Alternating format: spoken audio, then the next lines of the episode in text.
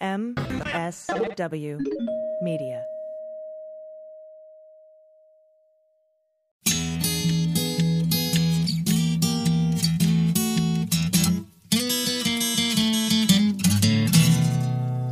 Well, pour yourself a glass, sit for a spell. It's time to have some fun. Let's do a little thinking, some picking and a drinking. But this is what we're drinking with Dan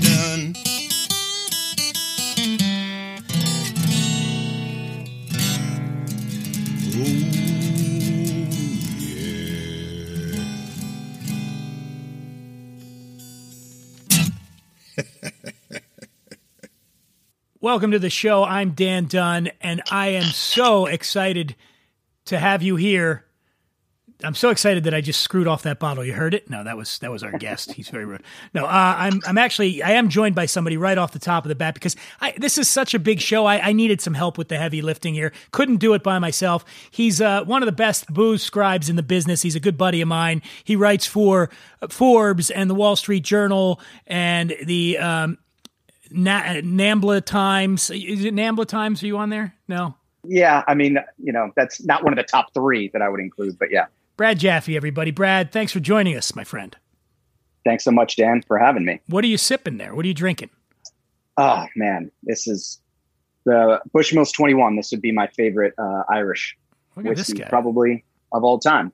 Um, it's just not a smart choice because it kind of makes me a little quiet, and I know you're looking for a little conversation right now. I no, I you you can be as quiet or as loud as you want to be. So obviously we're not doing this in person because of COVID. Brad is uh, holed up in Hawaii, the Big Island, right? Yeah, just uh, to do. I've been here since early March, but I figured uh, this is a long plan, long term plan that it gives me a special insight here with the cocktail culture to talk about some of the uh, things that you have on your list that we might be coming to. And he just said it right there. We got a list. This is uh, the first of a two parts. We're gonna we got another episode coming up. It is the definitive list of the twenty most important cocktails ever. What we're drinking's 20 most important cocktails ever. Note that I said most important. I didn't say best. Influential, change the scene. That yeah, exactly. Okay. they- these are cocktails that, uh, to be honest with you, Brad, some of these cocktails I don't even necessarily like. In fact, there is one drink on. There's a cocktail on this list, high up on this list too, that I've never had. I've never. There's one drink on this list that I've never tried, and I'm gonna do I'm it. cheating. I'm, I'm looking ahead trying to see which of this. Yeah, don't give it. Don't give it away. But I won't. I won't. But I'm just trying to ponder which one. it has an ingredient in it that does not agree with me. It makes me nauseous. That's I've got three things on my list that are like that. I have uh, celery, cottage cheese, and bananas. So if you're going to have any cocktail on this list that has those three things in it, I'm out. You're out. Nope. Get rid of I'm the out. banana Yeah. daiquiri. I will say none of those are there. Uh, the banana daiquiri is not there. I'll say that. But again, these are, as, as Brad mentioned earlier, these are influential drinks. These are cocktails that maybe during their day could have been the most popular cocktail in the world. There, there, there are things I think you're going to be surprised if some of the entrants on the, uh, some of the entries on this list because they're not the ones you traditionally associate with the modern craft cocktail movement. And by that, I mean the modern co- craft cocktail movement is driven by these old classic cocktails. So, for instance, I'll tell you, you know, there's no Sazerac on this list. There's no Vieux Carré on this list. There's no Sidecar on this list. And those are drinks that you're going to see on a lot of top 20 cocktail lists, right? Yeah, for sure, absolutely. But I mean, those are just you know whatever middling lists. This is the definitive influential list. You You're know, not going to need another list. You won't need ones. another list. If I, if- Throw out all your other lists. I'm assuming Throw 'em out. people have lists tacked up to the refrigerator, right? Take them down. Get rid of them. You can put pictures of your kids up there, pictures of whatever you want. You're freeing up That's space you on your on fridge. yeah, you don't want sure. stupid uh, lists by the New York Times. Well, they know. No. They don't know shit. What is the New York Times? Who even writes for them? Wall Street Journal. What is that Who would dare read the Wall Street Journal? No, actually, uh, I say that because Brad has a great piece recently in the Wall Street Journal with Post Malone. Great guy. Great, great guy. How'd you get that one, man? Um, what I have to say is that I, you know, like any good interviewer, as you know, you need to go in and, and research your subject. And I will admittedly say that I did I was not very familiar with him beforehand and had to learn. And um, just a perfect example of you know really don't judge a book by its cover because here's a guy that has a lot of face tattoos. I would say that's the most uh, you know glaring uh, feature of him. But he is a very soft spoken gentleman. And um, try his rosé. It's actually uh, surprisingly delicious. It's I'm not good a huge stuff. rosé guy, but I'll drink it. Yeah. you know, man, I'm, I'm with you on that. I, I was not uh, overly familiar with Post Malone's music.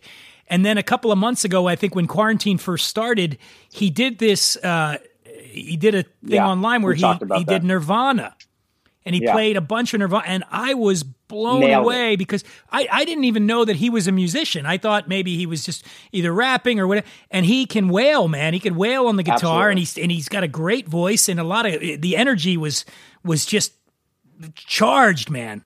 I talked with him about that specifically about what it was like to have Dave Grohl actually come out publicly and say, "Wow, dude, that was rad." You know, and and obviously that shook him to his core because you could tell if you watched that performance, he raised a lot of money for charity, but you could tell this dude loves Nirvana. Nobody's gonna pay this close of a tribute uh, without knowing the songs. They didn't even play like Teen Spirit, which is quite a Nirvana thing to do, right? Is to not play like the number one song. No, you play like the real catalog. And he didn't he he wore a dress, I believe, which is something Yeah, he did. Kurt Cobain was was known to do from time to time as well. And now now I think we need to get into this list because people are probably sitting there with their shakers in hand thinking to themselves, what's that first drink? What is the what is number 20 on the list of the 20 most important cocktails of all time? Brad, you've already seen the list, so I, you're not going to be surprised here, but I will not be. but you still you can feel the excitement though, right? There's a lot of excitement in the air. Um, I'm my heart is pounding. I don't know if it's coming through on the microphone, if you can hear the thump, but it's happening. I can see it. I can see it. His hair is standing up on on end. So without further ado, we're going to jump in. We're going to go from 20 to 11 on this episode. Countdown from 20 to 11, and then Brad and I will be back for a quick recap at the end of at the end of that, and then in the next episode, which is going to be available in 2 days, we will have the top 10. So here we go. Without further ado, drum roll please. Coming in at number 20 on our list is a cocktail that was invented in Ireland in the 1940s by a chef by the name of Joe Sheridan. Now, at the time, airports didn't really have long runways to land these big planes. So, what they had with these things, Pan Am had these things called flying boats that basically landed on the water. They were used to make these crossings over the Atlantic with large groups of passengers. So one night a plane had landed and Chef Joe was uh, was brought in to, to warm up these passengers coming out of the cold Atlantic chill and he brought some coffee. But he wisely added a little Irish whiskey and some cream to it. And legend has it that one of the passengers asked him if what he'd given them was Brazilian coffee, to which Chef Joe replied, No, this is Irish coffee. And a legendary drink was born. And here to talk about this, the number 20th and the entry on our list, is one of the most seasoned and respected bartenders New York has ever produced. I will say that. That's coming right from me. Mr. Charles Hardwick. How are you, buddy? I'm great, man. Thank you. Thank you for the nice intro. Tell me a little bit about the Irish coffee and why why it is not. I you don't know why I made it number twenty, but why it's on a list. Why it deserves mention on a list like this. You know, I can't say that it was it would specifically or literally fit into that um, category of a, an eye opener cocktail, but that's certainly the, the, the way that I think of it. You know, I think of, of cocktails and drinks, I think of like, you know, okay, yeah, what's in it? Sure. Okay, what's the name of it? But also, what does it do? What does it do for you? What can I tell my guests that it's going to do for them? Or, or they may already know what it's going to do for them.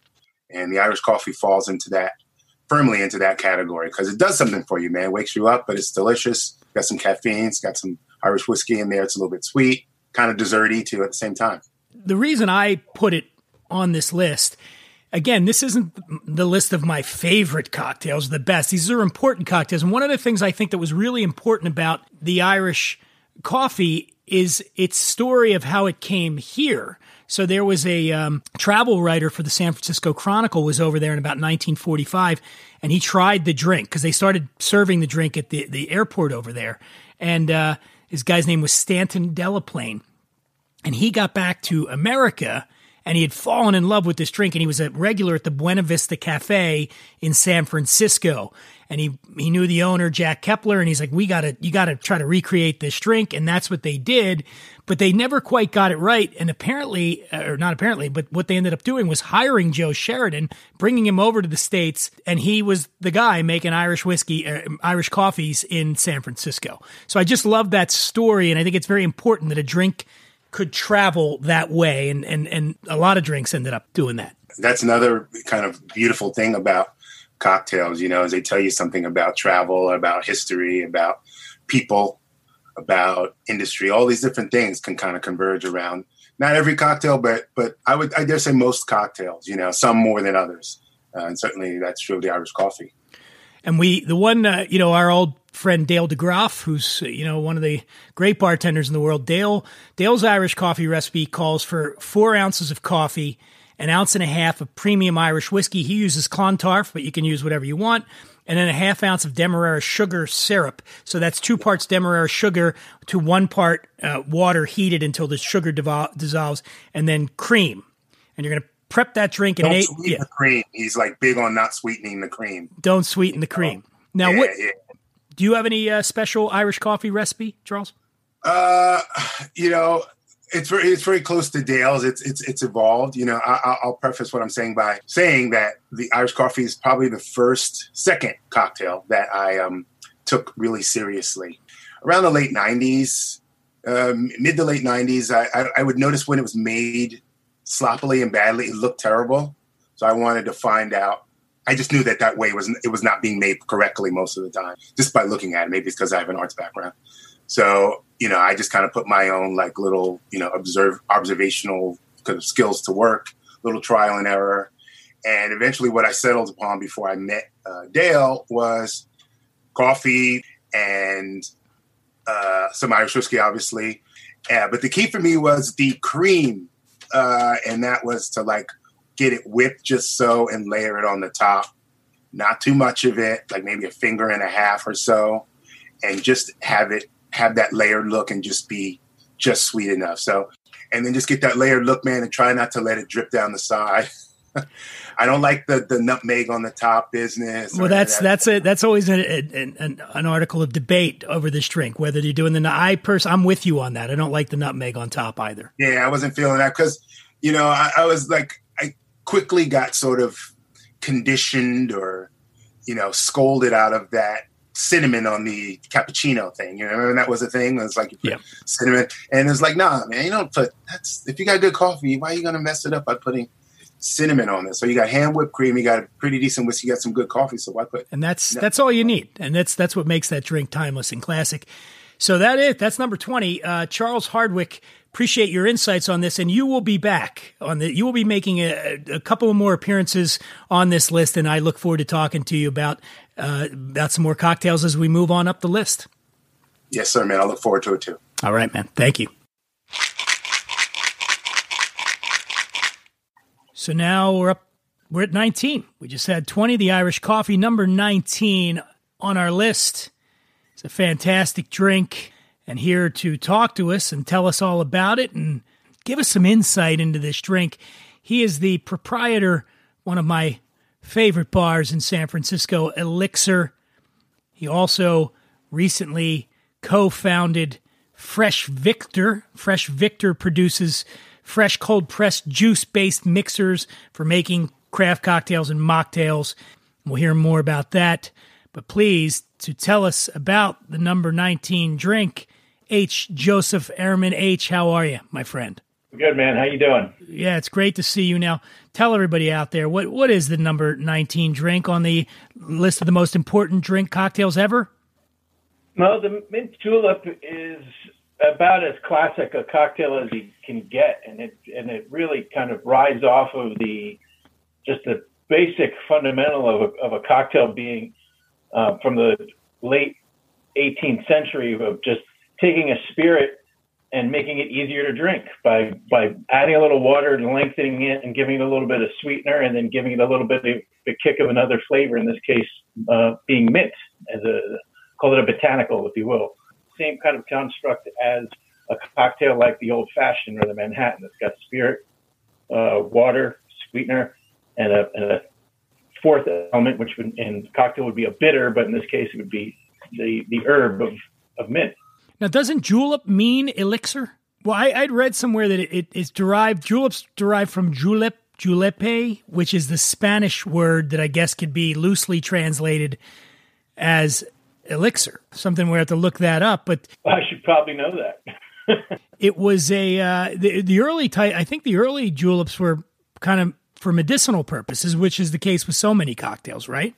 Yeah, and and it was just a simple uh, a smash, really. You know, and I like I have I have a number of uh, julep cups in my collection, um, in my antique collection. My, my favorite one is this is this is an I have an antique. Um, it's a collapsible julep cup that if you were a, like a gentleman drinking juleps, which this was you know was really a southern drink, and if you were a gentleman that went around in high society, this is something that you might have with you because it, it it collapses down into nothing and then it fits into this really nice old velvet lined leather case. So it would be one of those things that you just you had in your pocket that you took with you when you traveled. And so a julep was a was a you know like punch was in its earliest days. A julep was something that you a sophisticated person might drink. That is a is that the ultimate baller move? Like if you just pull out your little case and go, "Hold on, let me just un let me just unpack my julep cup that I happen yeah. to have with me." oh. Oh, are we having juleps?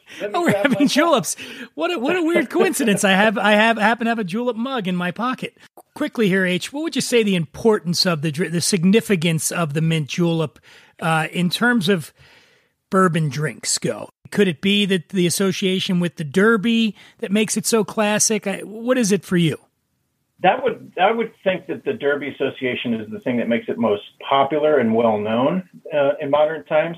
But the thing that makes it that bourbon plays such a key role in, in the flavor of the drink is the fact that bourbon's key flavors are the, the vanilla and, and um, cinnamon and uh, that come off and caramel that come out of the barrel. And the way that bourbon is made, being only aged once in that charred barrel, those, that caramel and vanilla that comes out of the, the red layer of the barrel and is such a key component of the flavor of bourbon, just goes so well with mint. It's mint, caramel, vanilla. I mean, it's just such a, beautiful flavor combination. And I think, and, and in its simplicity, the, the sugar makes it all pop and come together and makes it really quaffable and ice is is different and fun, like a slush, like a slushy or slurpee. you know, I think there's a lot of little things that make the simplicity make it wonderful. Now, unfortunately, you can't go to Elixir in San Francisco right now. I don't think. I think they just shut us down again. But um, when you can, one day you got to do it. But H, if people want to get Fresh Victor, where is it available?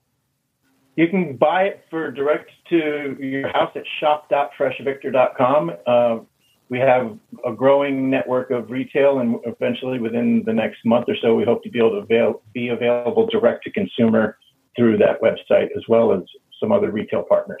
Fantastic. Well, uh, what a way to kick off this list. Charles Hardwick at 20 with the Irish coffee, and now H. Joseph Ehrman at number 19 with the mint julep. And we got a lot of great bar uh, folks coming up on the rest of this list, including back. He'll be he'll be he'll be back with us again, not in this episode, but in the top ten, because H belongs in the top ten. Not only once but twice. H has two cocktails in the top ten. He's going to be telling us about. So, buddy, I'm looking forward to talking to you on the next episode as well. Yeah, me too. Next on the list of the 20 most important cocktails ever, at number 18, the first cocktail I ever ordered in a bar. Regular listeners to this show, trivia buffs may know what this cocktail is. But to bring it uh, to bring it on to introduce this cocktail, I'm going to bring on a man who knows a thing or two about gin, which is the featured spirit in this cocktail. He is the proprietor, the owner, the founder of Fords Gin, and one of the finest individuals to work in the adult beverage world. My my good friend, Mr. Simon Ford. How are you, Simon? Dan, I'm good. Oh, are you? I'm good. Wait, say that again. Better. that was great. Simon, let's I know the people out there at home are just they're chomping at the bit. They want to know what is the number 18 cocktail? The number 18 cocktail is one of my personal favorites with actually my own gin, just to get in a plug, but it's the Tom Collins. And the Tom Collins is probably one of the most historic and oldest cocktails that's still with us to this day and still gets drunk. And it's a simple mix of four ingredients. But not a lot of people know this, Mr. Dunn, and that is that it started life as a punch called the Limmer's Punch. And it was this mix of gin and it was this mix of uh, of this thing called Capillaire, which was like this orange flower water syrup, and it was soda water and lemon juice, and it gets served in these punch uh, punch bowls by an American bartender, incidentally, in London. Um, the Limmer's Hotel was on Conduit Street, and a lot of the merchants would go there. Now, the American merchants didn't so much like seeing the punch bowls, you know, being shared drinks, and they wanted a single serve drink. So they started asking for this drink to be made specifically for them. And so it became one of the very first single serve cocktails known in England. And so they named it originally the John Collins uh, after the bartender that had created it. Now it's evolved in the capillaire, which is no longer really an available ingredient, has become simple syrup. So now it's just gin, fresh lemon juice, simple syrup, shake that up and add, add tonic, uh, add some soda water to it to add that sort of spritz refreshing as hell. But uh, and let's not let's not forget the distinctive garnish on this. You take a uh, an orange wheel and you wrap it around a Luxardo cherry, right? Yeah, exactly, and make it look beautiful. A nice Luxardo cherry in there. So yeah, it was the first um, single serve. Now when whiskey makes its way from the states across to England, they decide to make a, a, whiskey version of the drink, and they call it John Collins after him because he, after all, was from the U.S. And so the uh, the gin version of the drink gets its name from Old Tom Gin and becomes the Tom Collins. But it all happened uh, in the uh, 1800s and sort of was sort of established in history and written down in a in a book in 1860. So uh, it's very much one of the uh, great drinks that's still with us to this day uh, Robert Simonson in the New York Times referred to the Tom Collins as perhaps the ultimate highball and one of history's most enduring cocktails. And I think Simon and I both agree on that one. And, you know, the thing about it, you, you mentioned that it is a descendant of, of punch. And I think that helps make it work for any style of gin almost. You know, you've got various styles and, and, um, but it's an honest, straightforward cocktail something elemental about it, but it, it you can you can play around with the Tom Collins with the different types of gin, right? Exactly, and and, and in fact, if you it, you know, I, I, mean, obviously, I plugged my gin right at the top of this, but it's one of those drinks that you actually get to taste the gin in it in a very strong way. If you want to get the characters of a gin that you like out in a cocktail, then the Tom Collins for me is the one that that does it.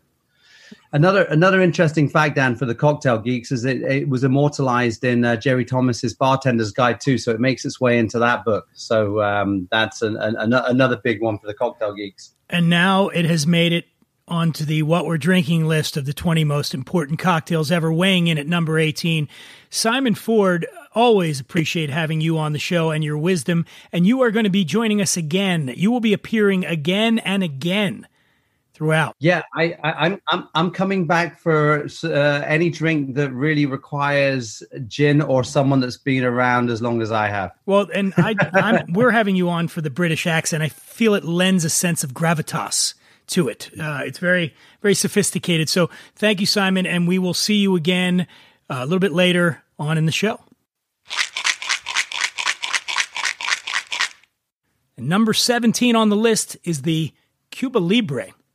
And here to talk about the Cuba Libre is an expert in all things Latin American cocktails. She is the owner of Leyenda in Brooklyn, New York, and she is the author of a brand new book. I'm holding it up right here.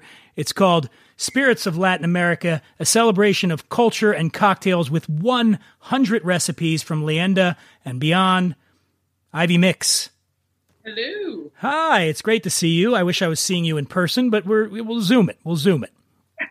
it's the way we're seeing everyone right now. so, congrats on the book. First off, that's that's amazing. It's your first book, right?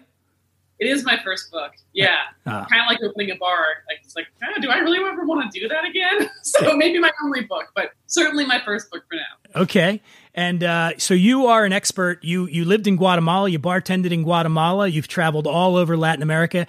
Let's talk about the Cuba Libre. What is the significance of this drink? Why did I put it on my list, Ivy? Well, I mean, I think that there are certain drinks, right? Well, just to, just as a starter, X and cola, X and soda is an extremely important cocktail in all cocktails everywhere. Like when I was working in Guatemala, for example, I didn't know how to make anything. Like if you asked me for a Manhattan, I'd be like, I, I don't know. Um, martini, even I'd be like cold vodka. I don't know. Um, but if you ask me for a Cuba Libre or a gin and tonic or a whiskey ginger or something like this, these were things I knew how to make. And people in you know snooty, snotty booze industry think that it's not important. You know what I'm saying? But they, they are important because it's a whole cocktail in and of itself. So, especially in Latin American drinks and cocktails, cola is a big thing. Huge. Mexico drinks more Coca Cola per capita, like tenfold compared to the rest of the world. Just so much soda is consumed, for better or for worse, mostly for worse, in that in that, that part of the world. And the Cuba Libre, in particular, which you know the layman's term is a rum and coke, right? Yeah, is super important for cocktails everywhere because a was one of the first ways that people kind of started drinking rum also for better or for worse. For for historical context here, Bacardi played a role in the in the in this, right? In the development of the Cuba Libre? That is that is the uh, that is how the story goes. That's how the story goes. So my understanding of it was it was back in like 1900 during the, uh, the, the uh, what was the damn war? Uh, one of the wars down there uh, that soldiers, the Spanish American War, right? Wasn't that what it was? Yeah, exactly. And Cuba Libre was made essentially to free Cuba, right? Cuba Libre, literary translation. So the deal was that it was kind of like one of the first signature serves. You know, all these bartenders do all this brand work now that's like signature serve. How am I supposed to serve this? And the signature serve was you're a soldier, you need your daily ration of rum because we're in Cuba. That's sugarcane, you know, capital, ground zero for sugarcane ground zero for rum. So the ration for soldiers, what to kind of give them force and fuerza, was to give them a Cuba Libre, Cuba Libre, um, free Cuba, um, and that was yeah the the soldiers kind of fighting force, which is really interesting because even now when you go throughout Cuba, and you know it's, it's obviously a communist culture, um, socialist culture, and people still have like rations of stuff. So you still get your rations of rum and you still get your rations of everything. And it's kind of like a thing that's continued on in that culture, which I think is really interesting.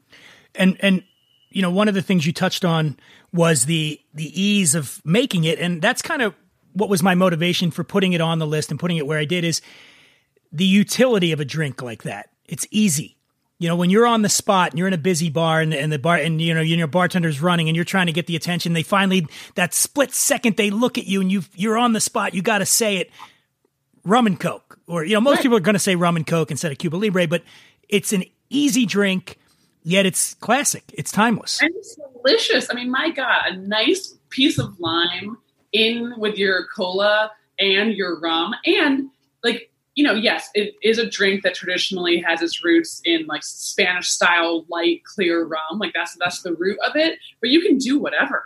You know, like you can do a weird agricole, which is weird for something that's Cuba. But you know, but you can do things that are like super delicious. You can play around with it. Yeah. Now, do you do you do you recommend a lime in your Cuba Libre? I do. I don't think it's a Cuba Libre without a lime. Okay, needs the lime. The lime has to be there, and you're getting this information from an expert. Uh, Ivy Mix is the author of Spirits of Latin America, celebration of culture and cocktails with 100 recipes from Leyenda and beyond. When you're in Brooklyn, you got to go to her bar. It's one of the greatest places to drink in this country or any other and she can give you more information on uh, the Cuba Libre while you're there. Ivy, yeah. You're going to be back. You're going to be joining us again later on in this list. There's a couple of more drinks with you involved, so we'll be ta- we'll be chatting with you on later in this episode and later in the next episode as well. But number 17 on the list of the 20 most important cocktails, Cuba Libre. Ivy Mix, thank you. Awesome.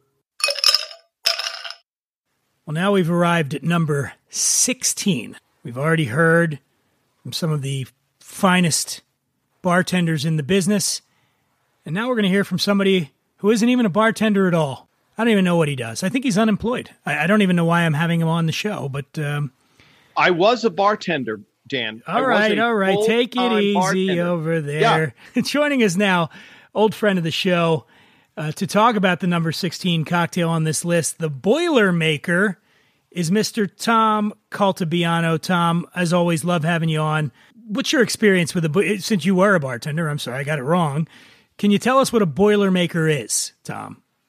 Uh, a Boilermaker is really just, and I don't want to put down the Boilermaker, but it is beer and whiskey. It's a beer and a shot. It's a beer and a shot. So now you might be asking yourselves out there in podcast land, how the hell did a beer and a shot wind up on the list of the 20 most important cocktails of all time? I'll tell you how it ended up on this list because it's a beer and you drop whiskey in it. The simplicity of this drink and the and the balls on this drink. Yeah, Of course it belongs on our list, right, Tom? absolutely. And nobody's saying, oh, you know what? I'm just doing beer tonight. When you when you're into the Boilermaker territory, right? No, I don't want to mix my. You know, there there's no wimpiness associated with Boilermaker in any way. I mean, you're just how do they make how do they make alcohol? Well, they make it in beer. Let me have that, and they also make a. le- You know what? Let me do that as well. So it's like it's it's a perfect combination. and it's just it's a it's a classic and not in the way that say a negroni's a classic or a martini's a classic it's a classic in that it is it is such a working class adult beverage the drink originated like 200 years ago and it was guys getting off their shift that worked you know 18 hours straight in the fucking mine and then they'd go right to the bar and they'd get out and they'd get their beer and they'd get their whiskey. And now there's a couple of ways you can do this. The traditional method is you you hit the shot and then you drink the beer. But then that evolved to dropping the shot into the beer. Dropping the shot into the beer. You can also just pour the shot into the beer and then drink it that way. What's your preferred method of drinking a boilermaker tom I think there's more style. First, I, I just want to go back for a second. You're saying it's a working man's drink. yes So if you're hanging out with Warren Buffett or Bill Gates, you're not hearing two more Boilermakers, probably. it's not the sort of thing you're going to enjoy. You know, if you're at the uh, at the bar at the St. Regis, you're probably not going to see a lot of Boilermakers. And by the way, I need to I need to bring this up because there, of course, is another drink out there that I have. I've had an awakening with this drink, and I, it's named after an act of terrorism that has that has ruined the lives of countless Irish people. So I will not I will not dignify that drink by giving it any credit here on this show. Although it was a good it was a pretty good drink. I used to like it. But uh but uh, so we went with the Boilermaker instead of that drink. Yeah, the Boilermaker's more universal anyway. And even though you are of that persuasion, dare I say, where that other drink is from, Yes. uh, I think the Boilermaker is more universally recognized. And I think you're adding, once you do the dropping, we're talking about the depth charge now aspect of it, because it doesn't have to be dropping of the shot glass, you know, into there. But that just seems so much more dramatic. And if you're at the bar, you know, you, it just, you know, just doing the shot and then doing the beer is not as uh, exciting as doing the, uh, And and nothing I don't think anything signals to a potential mate. yes. This is somebody this is an estimable person there because look at it. Look at how he just dropped that shot right in there and knocked out his two front teeth. That's how quickly he slammed that back. Shot glass took it out. I, I want to hang with that guy. now now that you bring that up, I think women, and I'm just when you say maid, I'm assuming for you a woman, but I, I don't want to make assumptions. Any port in a, to- a storm, Tom. yes, Yeah. but women like decisiveness, Yes. and that is decisive. That I don't know. I'm kind of think, you know, give me that, put that in there, and I'm going to put that in my mouth. And don't go too far with the whiskey bottle, and don't go too far with the beer. Like that's a decisive. That guy knows I- I- what he that- wants. that- the man, he's a man of action. He's a man of Yeah. Now I will also we can add a little addendum to this. You could also substitute the Boilermaker for the pickleback. Okay, and the pickleback is whiskey, and you chase it with some pickle brine, which is an equally and that's a very popular drink within the bar community. A lot of bartenders drink pickleback. So we could, if you wanted to, I'm not saying that you can fuck with my list. On my list, on my list, It's a it's number 16 is the Boilermaker. But I'm just saying if you didn't want to drink a Boilermaker but you wanted something similar, you could do the pickleback. Although you're not dropping you do not drop the shot of whiskey into the pickle brine because I think that would probably kill you. Would explode or something, right? Yeah. Uh, something terrible in your mouth, which you never want to hear from a doctor. No. Uh, uh, so, Dan, have you had many nights of Boilermakers? Oh. Because it I mean, especially during quarantine. I'm just home alone, dropping shots of whiskey into beers, probably 10, 15 times a day. I just do it throughout the day. Yeah. I think just because in the scheme of things, everyone should experience a Boilermaker because a Boilermaker because when you when you think about the the you know because there's going to be a snob right now who's going why would you possibly do that to good whiskey and why you know and so they're missing the point right this is a this is an intense drink that you're going to love to drink with your friends and there's some camaraderie so if you were sitting alone drinking boilermakers i wouldn't judge but it's not usually that environment that you're It's there's a social element to the Boilermaker that you're that you don't quite get when you're home alone in quarantine. yes and you're not coming out of a cold So we could do maybe we could do a Zoom Boilermaker night. We'll get a bunch of people on Zoom and we'll just do Boilermakers all night. I, i'd love to do that dan that sounds like an episode. Well, with that, I'm gonna I'm gonna let uh, Tom Caltabiano go, and uh, thank you for joining us. Uh, Tom will be back. Actually, he'll be making another appearance in the top ten because I can't have a top ten list without Tom Caltabiano in it. Tom will be back to talk about one of the drinks in the top ten in our next episode. Tom, thanks for joining us. thank you dan This brings us to number 15 on the list of the most important cocktails ever. And to talk about this drink, you might know her from Leyenda in Brooklyn. You might know her from her new book, Spirits of Latin America. Or you might know her from uh, from being on this list about five minutes ago, because she's back again. That's how much I missed her. Ivy Mix, how are you? I'm great. Happy to be here. Yeah, welcome back. It's it's been a while. Will you tell the folks out there what the number 15 cocktail is on our list? Then it is the mojito. Wow, and the crowd goes wild. The crowd Hold on, wait, the crowd's going wild. Oh, they love it. Oh, no, come, please, calm down. Ladies and gentlemen. Oh, there, there, they stopped. Okay. All right. Um, yeah, the mojito, which I would honestly put way further up on the personal. I like it. It's time to get into some debate. All right, no, I want that. A little of debate is good. Why would you? So the mojito, little history on the mojito. I talk about it in my book, uh, The Spirits of Latin America, but not much of Latin America has a huge cult- cocktail culture to speak of, except Cuba. Right? Cuba was this place that became very popular during Prohibition. People flooded down there, and because they couldn't drink here, it's a quick boat ride from Florida, right? And all sorts of people went down there, opened up bars and restaurants, um, and the cocktail culture really boomed there. And one of the many, but important, this is probably the most, eh, depending, cocktail that stemmed from that era is the mojito. Pretty simple drink. It's basically a daiquiri with mint on it, mint in it on ice. Yeah. Right. People can argue about different variations, like do you put it on crushed ice? Do you add soda water? Do you not? But it has been every bartender's worst nightmare for eons, right? Why is that? I don't know. But everyone, I, mean, I remember back in the day, people were like, oh, they want a mojito. It's like, oh, why? Because you have to like muddle some mint. I mean, if you work in a cocktail bar, a mojito is be the best thing that happens to you all night. There's three pickups: simple lime, rum, muddle some mint, put some ice on it. It's delicious. Uh, it's refreshing. I think a mojito is one of the best drinks around ever. I know the mint julep was earlier on in the session. It has family in the mint julep era, or mint julep um, category as well.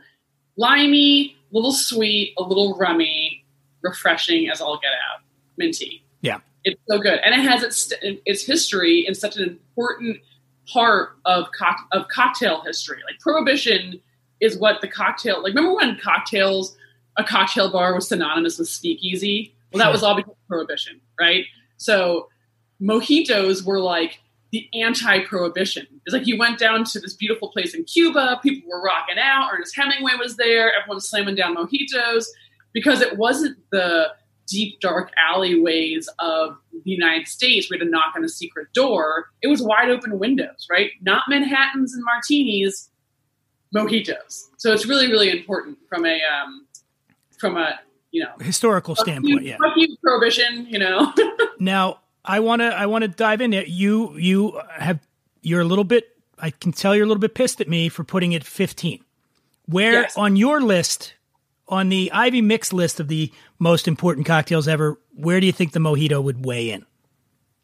honestly, I would put it. I would put it like, if not number one, I would put it up at like at least the top five. Wow. just because hear me out just because like right now especially in this time i'm talking like here we are in 2020 yes i live in brooklyn and everyone can go get a good cocktail everywhere right? It's not that hard. But if you go to other parts of the world right now like in, everywhere even even in brooklyn even in new york but like pe- everyone and their brother has a cocktail list and mojito is going to be on there right? So so many people who like don't understand cocktails and are like, eh, you know, I'm more of like a vodka soda drinker, whiskey soda, whiskey ginger drinker, t- gin and tonic drinker. Their first foray into cocktails is probably going to be a mojito. Okay. You heard to hear from Ivy Mix. I I've made a mistake apparently on this list, according to Ivy. According to Ivy, uh, but that's okay. I, I I feel like somewhere in the top five, there's going to be something to make you happy. I'm going to tease that right now. I'm going to say there's a drink in the top five that will redeem me in your eyes. I hope. I really hope. Well, Ivy hope Mix. so. You're going to be back again and again and again on this list, and, and we love having you. So, number 15, uh, the Mojito and Ivy Mix. Thank you. Hey, everybody, this is Ed Kowalczyk from the band Live, and you're listening right now to the second best voice from Pennsylvania. What do we have here? Ah, yes, Mack Weldon. Oh, how I love me some Mack Weldon. Mack Weldon is a premium men's essential brand that believes in smart design and premium fabrics. You probably heard about their industry leading underwear. Hell, I'm wearing a pair right now. They're so much more than just an underwear company. They really are one stop shop for men's basics of all kinds. From socks to shirts to hoodies to their new adjustable Storm Chaser rain jacket, Mack Weldon's wares really are the longest lasting, highest quality items on the market. They believe in smart design, premium fabrics, and simple shopping. I went to MackWeldon.com recently, ordered a whole bunch of stuff.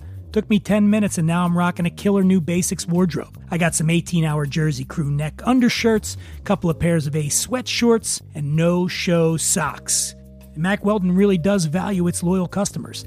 That's why they've created the Weldon Blue Loyalty Program. Here's how it works create an account, it's totally free. Level one, place an order for any amount and never pay for shipping again. Level two, once you purchase $200 worth of products from Mack Weldon, not only will you continue to receive free shipping, but you will also start saving 20% on every order you make for the next year. Oh, and level two also grants you access to new products before they're released to anyone else, as well as free gifts added to future orders. And now Mack Weldon has a special offer for you, what we're drinking listeners, for 20% off a first order. Your first order. Visit mackweldon.com and enter the promo code DRINKING. They want you to be comfortable, so if you don't like your first pair of underwear, you can keep it, and they'll still refund you, no questions asked. Mack Weldon's mission is simple to make sure all your basics and beyond are smartly designed and that shopping for them is easy and convenient. And I personally promise you this Mack Weldon is better than whatever you're wearing right now. And now we've arrived at number 14. Number 14 is the first and I believe only shot on this list. And it's a kamikaze, which is uh, vodka, triple sec, and lime juice. Very simple. And you might be asking yourself, how the hell did a kamikaze get on a list like this? Well, here to tell you, uh, with me, along with me, back again for his second appearance, uh, the great New York bartender, Charles Hardwick. Charles, how are you, man? Hey, how are you, man? How you doing? I'm good. So the kamikaze, uh, you know, I, I the reason I put it on here is our, our, our friend David Wondrich, who's a cocktail historian. He says the drink first appeared around 1976 and may have been the original shooter cocktail. We're talking about a cocktail in a shot glass. Went on to become a phenomenon, and I don't know anybody that drinks that hasn't had a kamikaze. And that's why I put it on there. It was all the rage. I, I remember when I first started drinking years ago, everybody did shots of kamikaze. It was the easiest thing to order, right? It was also like kind of a mnemonic, right? Because it's it's it's almost like uh, the mother sauces in food, right? And you're like, well, you know, how do you get this? Well, you take this and that, and then the, so it's like you know, you have your Red Devils and your Alabama Slammers and your slow, comfortable, and it's like, okay, well, what's an Alabama Slammer? And it's like, well, it's it's a kamikaze and uh, I don't know, and uh, and a Red Devil, or Red Devil was a kamikaze and an Alabama slammer. Plus, you know, like so, there's kind of these mixtures of these different uh, dr- drinks or shooters, and the kamikaze was the first one. Revolutionized things. And again, you know, this list isn't the best cocktails of all time; it's the most important ones.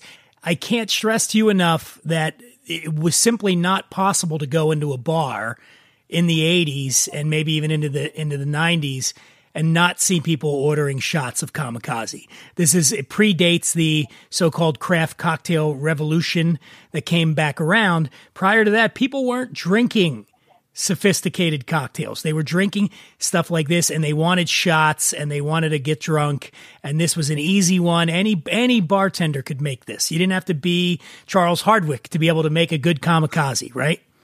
Yeah, yeah, no. I mean, and you, everyone had the ingredients, right? Like everyone had, you know, when we're saying when you say lime juice, when we say lime juice in reference to this drink, we're talking Rose's lime juice, which is like essentially like kind of a, uh, you know, a cordial. Um, uh, and every bar had Rose's lime juice. They had that Rose's grenadine back there, that sort of neon red Rose's grenadine. Every bar obviously had vodka, whether it was Alexi or Popov. Yeah, or, this was we were drinking this was bottom bottom of the barrel vodka. yeah, right out of the right out of the speed rack, triple sec. Yeah, it wasn't fresh squeeze. parts. Yeah, yeah. Nobody was. There was no Cointreau in there. It was triple sec, and it was cheap vodka, like you said, Popov, and then and then lime juice from a bottle. Not nothing fresh squeeze, but it was it was a phenomenon, and I think it probably set the stage for better shooters to come. This is a drink that was also a really profitable drink for the bar, you know, because let's be real, you know, sometimes maybe maybe it's a little bit more, you know, Rose's lime juice in there than Oh, than sure. the other ingredients, you know, the person's had a lot of kamikaze. I was going to ask you that when you're when you're tending bar, and I know you worked out on uh, you worked out in the Hamptons, right, and some places like that before. When you notice people are getting a little too rowdy, they're having to. Do you start to taper off the alcohol a little bit? Maybe put a little bit more mixer in there than alcohol. Yeah, I mean, definitely. You know, you, you want people to get their money's worth, but at the same time, you know, you're not. We're not, we're selling drinks, you know, in, in fun. We're not selling drunk. Exactly. You know, so Yeah. you know, you and that can be a hard conversation to have, especially if there's a large group of people. They've had a few. You feel like it's winding down anyway, so why kind of leave things on a sour note? So you know, maybe a little bit more. Uh, Rose's lime just winds up in there. Maybe a lot more. It, it'll depend who it is, you know. But Sure. um, you try to be be fair and equitable to to to what people's financial concerns are. And that's the thing about the kamikaze too, is it it could lend itself well to that, where you had that person who was like every ten seconds they want another kamikaze. and you'd see the trays of them. Like you just, you know, you'd see a server with a giant tray because the bartenders would make them and it would just be the thing where they'd ram all the shot glasses together and then just do a one big pour, you know, and it's the tray's full of kamikaze, half the kamikaze's on the tray, half of it's on the side. I was of just it. about to say that. It's like you're trying to pour, you know, no fine straining here either. you No, know? because Yeah, it didn't no matter. on the uh, the close the gate on the uh, on the Hawthorne strainer. It's like you know you're pouring out the side, or you or you pour it into the small end of the shaker, and then you pour from there. You know, but yeah, a lot of it winds up on the on the old time uh, plastic tray that has the little slip slip uh, you know the rubbery slip Yep. uh, guard on there. Well, there you go. So that was it. The kamikaze. Charles Hardwick, uh, you will be joining us on the next episode where we do the top 10.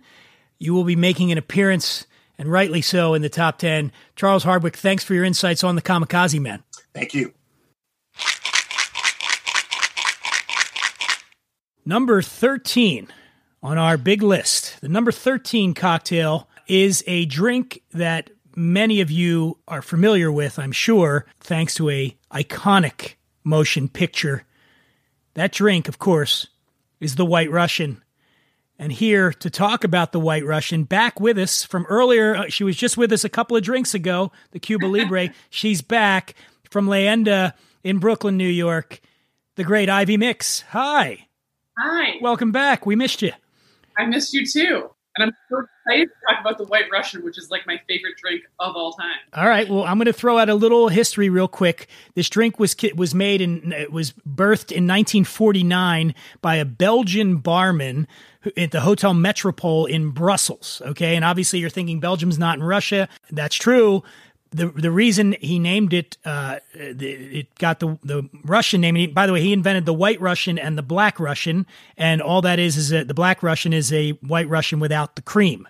Uh, and we all know the main ingredients in this drink is uh, vodka and Kahlua, and then the cream in the White Russian. And he named it the the Russian because its main ingredient was vodka, which is best known. Uh, the best known vodkas at that time certainly came out of Russia. All right, now let's get to the real reason we put this on the list: the Big Lebowski. Right? It's got to be here. It's got to be here. Cultural significance. So, you know, I wasn't. The Big Lebowski came out in the late '90s, 1998, I think. 98, And- yeah. Uh, 98. And so I wasn't of a legal drinking age at the time. So, you know, I think the cultural significance of it, A, I mean, just like the Big Lebowski in general, is just the dude, the, you know, he, in the Big Lebowski calls it the Caucasian. It's, it spans generations from everyone. Like my father happens to be a spitting image of Jeff Bridges, like spitting image. Does he drink White Russians? I force him to on occasion. My mother, so I, I was raised by hippies in Vermont, and my mom actually has gotten into the habit of making raw milk white Russians. That's like her new thing. Um, but the cultural significance is massive. I think I can actually say for a fact it is many the person's first drink across the United States of America. I think white Russians are like, it's like dessert. It's so delicious. It's such a great drink. Yeah. It's seriously a good drink, and you can do them, and like the variations that you can do of them. I have one in the book called the Big Karwinski. That's like a Karwinski mezcal and uh, Cafe Amaro. Um, And by the way, when Ivy mentions the book, we, we already talked about this uh, earlier in the show, but it's Spirits of Latin America. It's just out. It's a fantastic book. It's got a hundred recipes from Leyenda and beyond. Ivy has traveled extensively all over Latin America, and she is one of the world's preeminent experts on Latin American drinks, which is why we had her talk about the White Russian. Makes absolutely makes absolutely no sense. But you know what? Neither does this list. But yeah, I have, a, drink in the book that's that's a rip on the White Russian, and you can see them like throughout classic cocktail history. Actually, like Richie Boccato has his Dominicano cocktail. Um, if you look at something like an apple rose, doesn't have any Kahlua in it, but it's got that cream on it, right? And you can make them look really pretty. When I lived in Argentina, I used to go to this bar that did these White Russians, and they, they had the heavy cream they have in South America. Sorry. Being- Crash going by. are you being shot at? What's going on out there? It there's sounded like a rocket went by you. Crash, crash, crash truck. Okay. when I lived in uh, Argentina, I used to go to this bar that had this big, they call it second cream, just like thick cream and the white Russian. It's just like, you're going to be hard pressed to find a tastier drink than white Russian, in my personal opinion. you know, of the drinks that we have already talked about on the show, the, the entries that we've already had, and that includes, I'll recap real quickly. Number 20 was the Irish coffee. Number 19 was the mint julep. 18 was the Tom Collins. 17, the Cuba Libre, which Ivy spoke to us about. 16 was the Boilermaker. 15, Mojito. 14, Kamikaze. And now the White Russian. I would say without, without doubt, this is certainly the most confectionery cocktail, the most, the one that feels the most like dessert, comfort. You know, uh, it's just, it's sweet, but not cloyingly so. I think the vodka sort of tempers it a little bit. Oh, totally. It's and it's actually kind of a hard cocktail to balance. You know, like it can be. Um, and and now there's so many different coffee liqueurs out there because the espresso martini has been having a crazy comeback thanks Australia.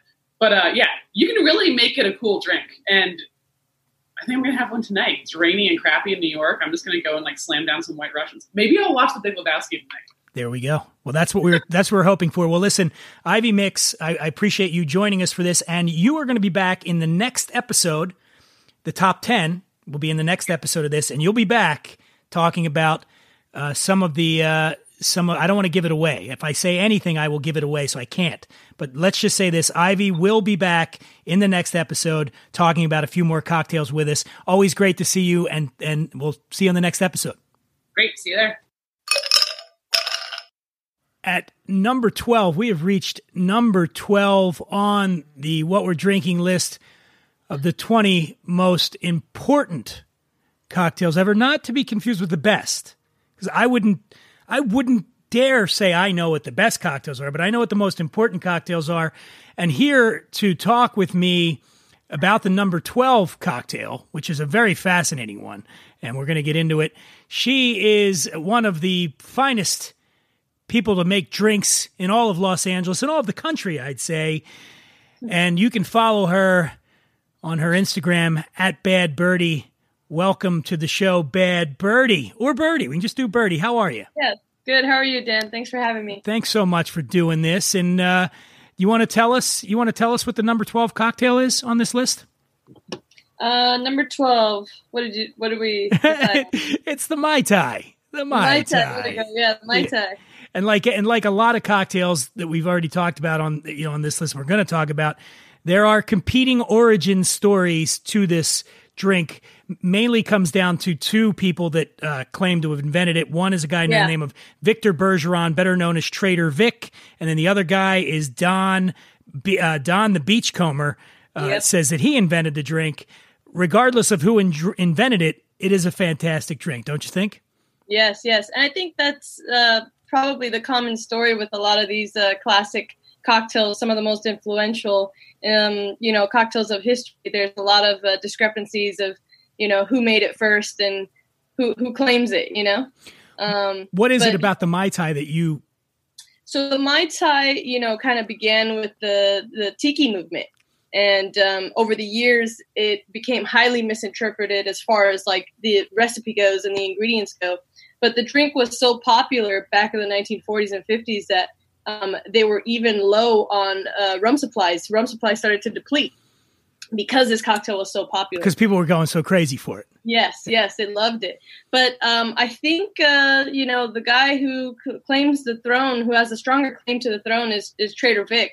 Um, you have claims from Don the Beachcomber. He said Don Beachcomber pretty much says that uh, Trader Vic copied a recipe that he had, and the recipe he was talking about with this was this drink that he made called the QB Cooler. which he said he invented back in the in the early 30s, right? Yeah, yeah, but the the recipes are very different. Different. The QB Cooler has about double the ingredients that the Mai Tai does. So I think uh, if I had to pick a winner here, I'm definitely going to say Trader Vic. The reason I have it on this list is because it is truly one of the great, if you want to say, exotic cocktails, and it, and it ushered in so much more. So many other great uh, tiki drinks came in after this, but the mai tai is really kind of the one I think that you could put up on the pedestal, right? Yeah, for sure. I mean, um, you know, it kind of highlights. It's the first cocktail that really highlights Jamaican rum, and Jamaican rum, you know, has this tendency to have these like really funky notes to it. Um, so the Mai Tai really highlights that rum perfectly. And it wasn't until like I want to say like the 1950s when the when the Mai Tai came to Hawaii, and that's when you start to see these different recipes with pineapple juice and orange juice. And they did this to make the recipe sweeter for tourists that were tour- that well, they were doing it on. I think they were doing it on like a like Royal Caribbean or something. Like they were doing it on boats, right? It- Yeah, yeah. And, and that was uh, was Bergeron got hired. Uh, Tra- Trader Vic got hired to do that, right? On these Mhm. on these shipping lines, and then that, um, and then I think you. Uh, I remember it from. Um, Blue Hawaii, the Elvis Presley movie. Yeah, you know that. Yeah, yeah. And then I, I also did some research that I guess Richard Nixon was a big yeah, Mai was, Tai my fan favorite drink. crazy. All right, well, we can get past that. But then the, uh, you know, so it's a drink. Now, how would if if we were coming in, Amanda, if we were going to come in and I order a mai tai, how are you making my mai tai? Okay, so I, I, the way I make it, I'm definitely going to use Jamaican rum, some lime juice, Cointreau, and orgeat. Some uh, Trader Vic's recipe calls for a little bit of simple syrup, but I really don't think you need it. Um, so I tend to leave it out when I'm making it, either for myself or for my guests. Now, are you uh, are you okay with its position on this list at number twelve? Do you feel comfortable with this drink at number twelve? Oh yeah, definitely, Okay. definitely. Well, Yeah. here's the exciting news: is a we get to talk to you, and even more exciting, we get to talk to you again. Uh, yes. Birdie will be back uh, in the top ten. We're going to be back uh, twice, actually. There are two drinks in the top ten that Bad Birdie's going to tell us all about, and I really want to thank you for joining us on this episode, and we'll see you on the next one. Next up on the WWD list of the 20 most important cocktails ever, number 11. The final one we're going to do on this episode. Number 11 is a drink that in recent years has experienced an explosion in popularity, but it's been around for quite some time. It's a gin based drink. And whenever I want to know something about gin, I go to this man. You know him, you love him. He was on the show a little bit earlier, the proprietor of Fords Gin, Mr. Simon Ford. Welcome back, buddy.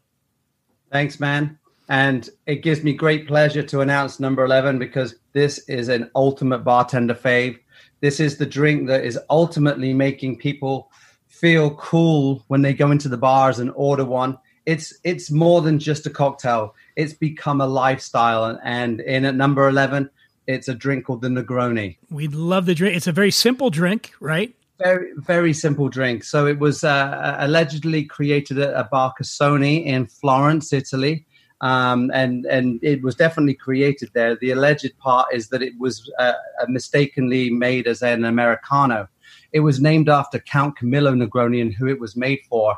And the history of it was um, captured by uh, a bartender down the road called Luca Picchi, who um, was at a place called the Cafe Rivoire, also in Florence. And so we have this history. We've been drinking this this drink that essentially they added gin instead of soda water to an americano, and here we have this drink that is a mixture of Campari, which has definitely had a major comeback with this drink, sweet vermouth, so nice sweet Italian vermouth and gin, equal parts. I I like to up the gin, but then you knew I was going to say that, and I think that what's been amazing for me is I've seen the comeback of this drink, and I've seen how attitudes have changed uh, to it. You know, it, when it was first being drunk by bartenders, it was in a similar way that Fernet Branca is or Malort. You know, it was like this um, this coded. Uh, here's something pretty disgusting that you, you you know, and it's evolved into something that we really like.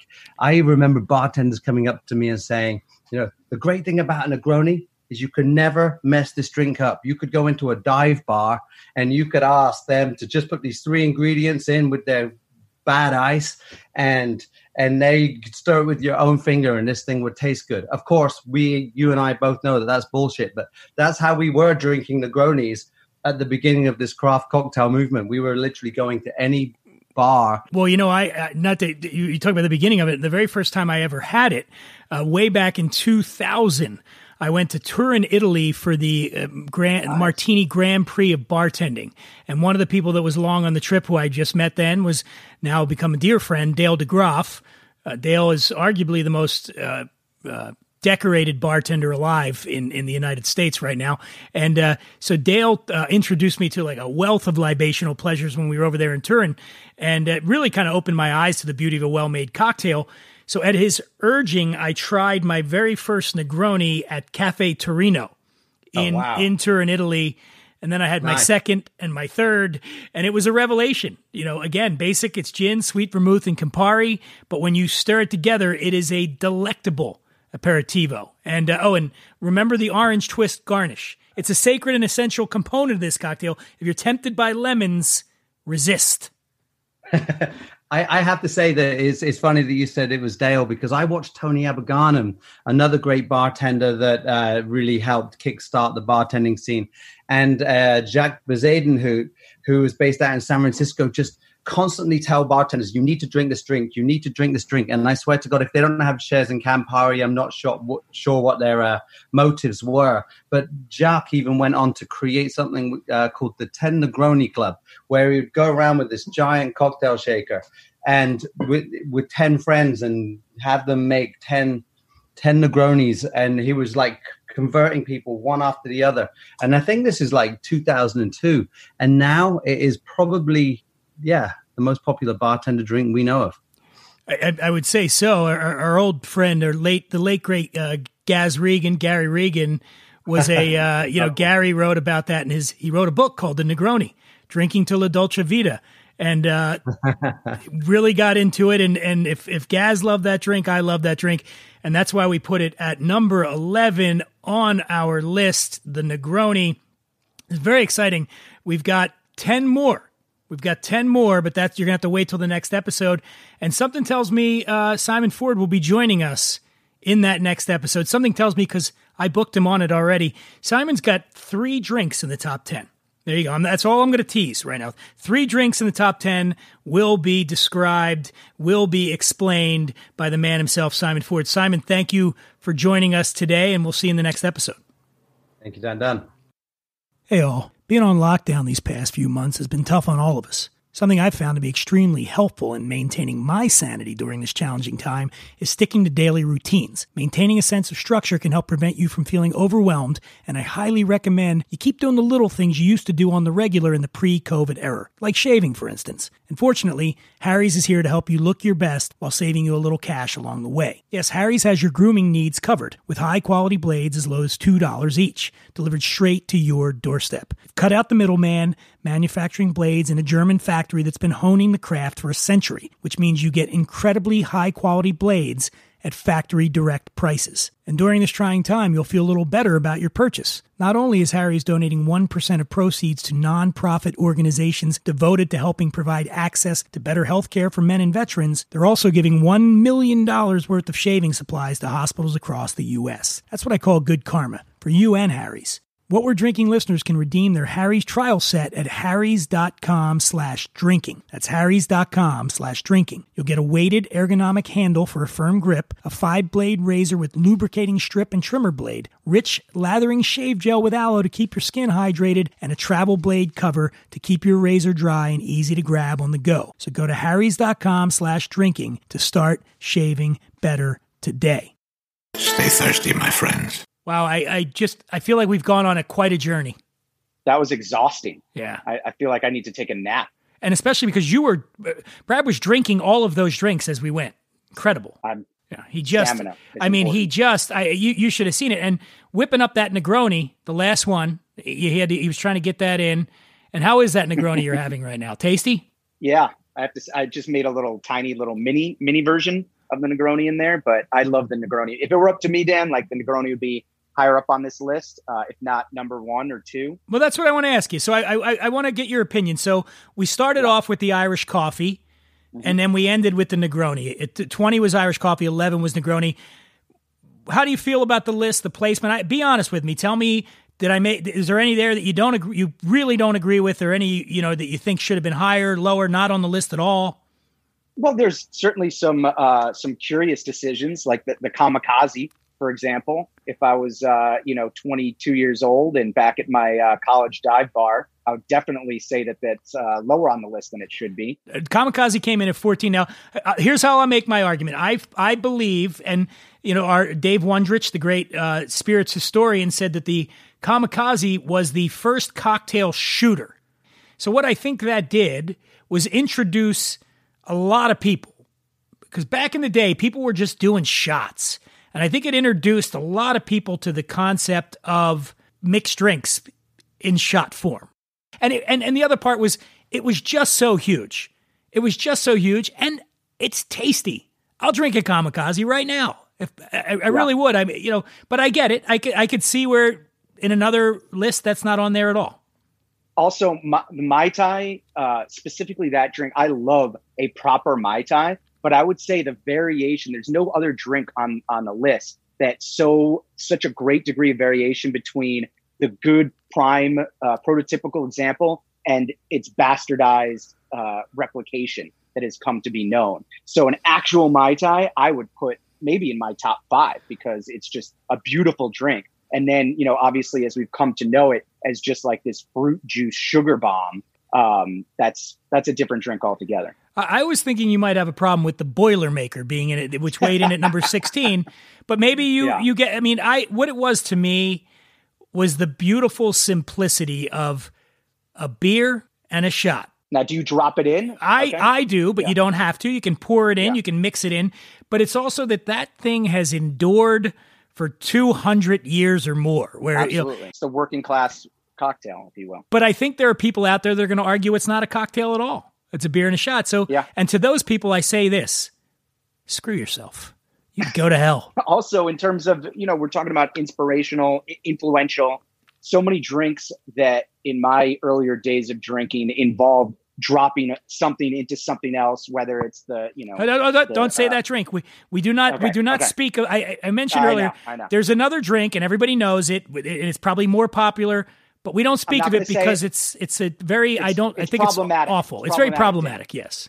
um, but also the sake bomb okay we can say that one We can. okay and and and i drank a lot of those a lot of those there's a place forget the name of it over there in westwood and it would be uh you know ten dollars for enough to make like 12 sake bombs and when you're like on a college student budget that's quite an enticing offer right there and you Oh. put it over the chopsticks you bang on the table it comes in that drink doesn't really exist if the boilermaker hadn't come before it you know I here's the thing. I I just you can argue whether or not dropping a shot into a beer or into sake or a Guinness, which is beer, is a is a cocktail. okay, the one that we're the one that we're dancing around, I think is probably the closest thing to a cocktail because the shot contains uh, a mixture of, Yeah. of spirits. of course, with that one particular drink, it's a cocktail that you need to drink immediately Yeah. because you don't want your cocktail to curdle. If Dan. it curdles, That's it's bad. And, and. I'll admit, I used to drink it all the time, and then I realized that you know naming a drink after an act of terrorism that is uh, you know uh, that has ruined the lives of countless thousands of people. Uh, Again, by the way, a drink invented by an American. Uh, yeah. So uh, anyway, we, we you know what drink we're talking about. we should modernize the name. I mean, I still love the drink uh, when for for a pounding drink. Bono, how about Bono's Bono's God Complex? Why don't we call it that? Everybody can get behind Bono's God Complex, right? Do you have time for a quick Bono joke, or Yeah. is that not going to work out? Uh, do you want me? Do you want me to tell you the Bono joke, or you have one? There's the famous there's the famous concert, you know, uh, U2 concert, and Bono just stops in the middle of like with or without you, you know, like right at this climactic moment, just stops and it just goes dead in the audience, and he's like, he just starts clapping. He goes, he's like, every time I clap my hands, a child in Africa dies. And somebody screams out, and they're like, "Well, stop clapping your fucking hands, then." All right, I got one for you. Apologies to everybody in Ireland that had to hear that ridiculous Terrible. accent, All right, this guy dies. He's a huge rock and roll fan, man. He just loves classic rock, and he dies, and he and when he wakes up, he's he's at the the Sunset Marquis on Sunset Boulevard, very famous rock and roll hotel. And he's like, "What? What's going on?" And St. Peter's there to greet him, and he says, "What am What am I? What's happening?" St. Peter says, "Well, you've died, and you've gone to the Sunset Marquis in heaven, which is where all the dead rock stars go when they die. You're such a huge fan that you're going to spend eternity here." St. Peter says, Let me take you to your room. So they start walking down the hall and they go by one room and the, the doors open a little bit and he hears this just this jamming coming out of there. And he looks in and there's Jimi Hendrix uh, with Keith Moon on the drums and Janis Joplin singing. He says, Oh my, St. Peter, it's great. Look look at that. It's Jimi Hendrix and Janis Joplin and Keith, and Keith Moon. And St. Peter says, Yeah, yeah, yeah, it's rock and roll heaven. Come on, come on. This is where the, all the dead rock stars go. Let's, we got to go. We got to get to your room. And then they go by the, the next room and he, and here's more. And he looks in there and and who's in there? It's Amy Winehouse and Kurt Cobain, and and they're they're they're writing down, they're writing some tunes together, and they're jamming. And he's St. Peter, I, I just can't believe it. I, this is incredible. All my heroes, and and St. Peter says, Hey, I, I told you, this is rock and roll heaven. This is where all the dead rock stars go when they die." So they continue down, and then there's one where the door's wide open, and the guy looks in, and he sees uh, Bono in there. He's dressed up like the you know the whole Fly era Bono, and he's got the leather on, he's got the glasses, and he's slicking his hair back and checking himself out in the mirror. And the guy says, um, St. Peter, there's Bono, but, uh, but Bono's not dead. And St. Peter says, Oh, no, no, that's God. He just thinks he's Bono. and there All you have it. And on that one, we're going to, we're to wrap up our, our top 11, 20 to 11. We're going to wrap up here on our list of the 20 most important cocktails ever. Brad Japhe, where, do, where can people find you on the social medias? Uh, let's go with uh, Instagram, which would be my last name's Japhe, J A P H E. So journeys underscore with underscore Japhe. Very easy, very simple That's for a the little people out there. confusing. I'm at the I'm at the imbiber To imbibe is to drink. The Imbiber. That's easy. So go there. I, I really do invite you to drop some questions, comments on on what you've heard so far on the list. I'm going to be posting videos of all of the the bar folk that uh, that participated, talking about the drink. So go check that out. I'll be putting that on my Instagram, on my Instagram stories, and check out Brad as well. And Brad's going to be back on the next episode, the top ten.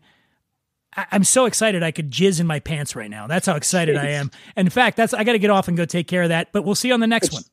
Two days from now, right? I'm just going to sit right here. Just not going to move. I'm not going to change. Just going to sit right here. Thank you, Brad Japhe, and thank you everybody out there for listening. We'll see you in the top 10 next episode. Cheers.